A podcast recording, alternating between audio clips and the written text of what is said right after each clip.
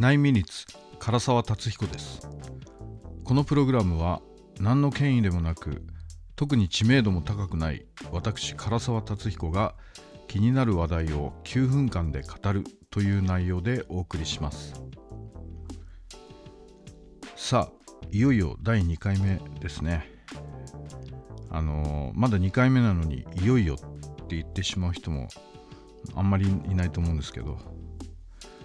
第1回目はですね、 A から始まる言葉アートと AI について語ってみましたが、勘のいい方はですね、そうなると第2回目は B から始まる言葉で C、A、B、C といってですね、26回で、ファーストシーズン完了みたいな、そこまで読んでる人もですね、多分いないとは思うんですけど、特に、そういうつもりも全然ないんですけどね。でも26回続いたら、結構すごいですよね。26回週に1回配信できたとしてですね、1年経ってもまだ終わんない、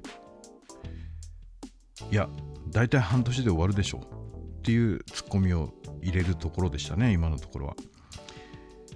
スマホの前の皆さんはうまく突っ込むことができたでしょうか。という、くだらない茶番でもうすでに1分ぐらいロスしてるわけですが、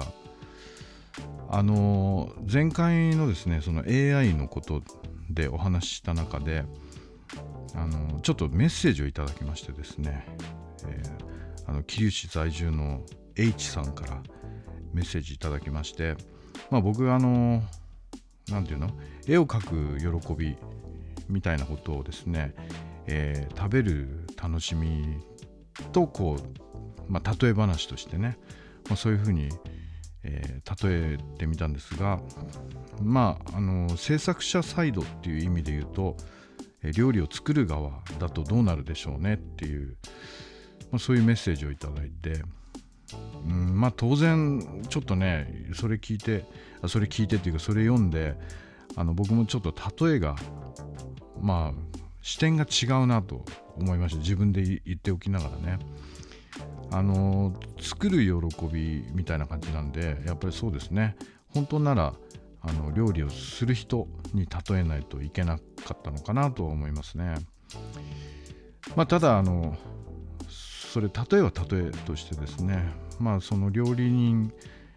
アートを作る人を料理人に例えるのであれば、またそれはそれで違った視点でですね、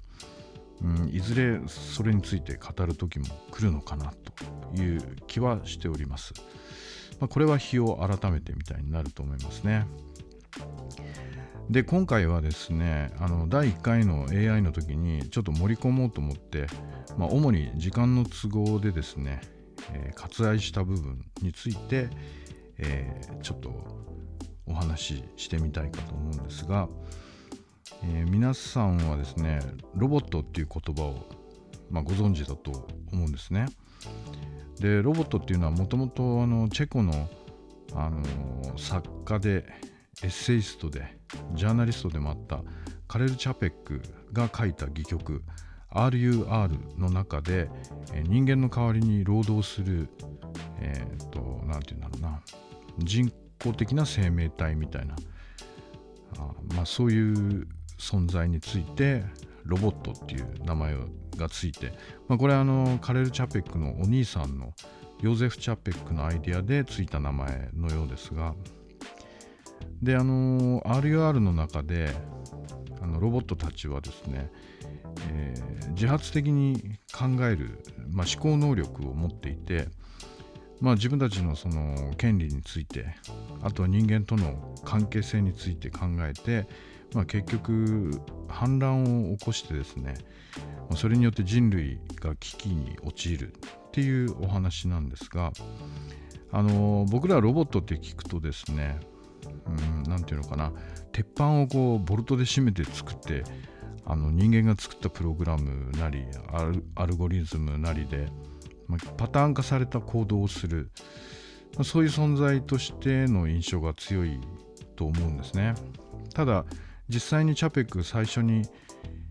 ロボットっていうものを設定したときはどっちかっていうとこう AI に近い人工知能を持ったその結果反乱を起こすわけですけれども自発的に考えるそういう存在として書かれているので、ロボットのその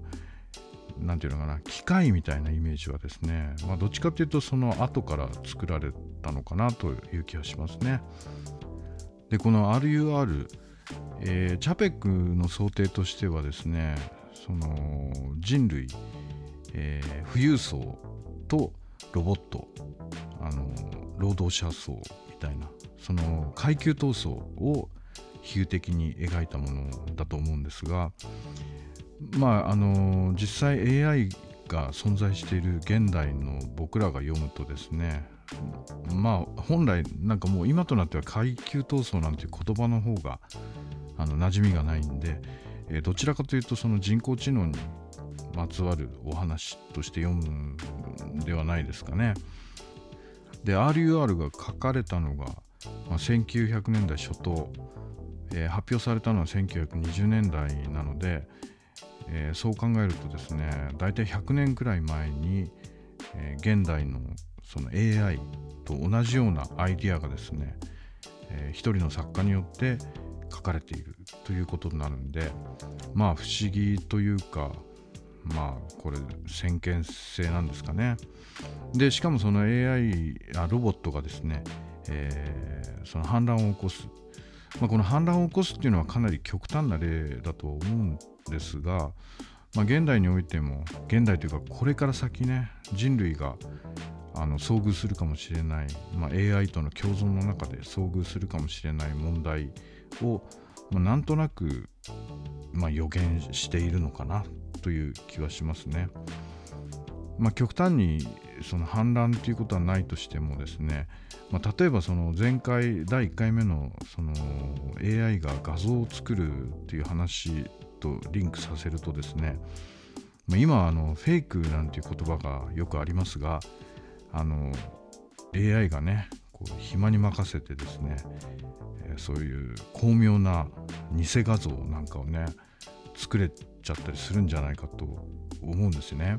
で人間、僕らはほら仕事したりとかいろいろ忙しい身なんで、それに比べて AI はもう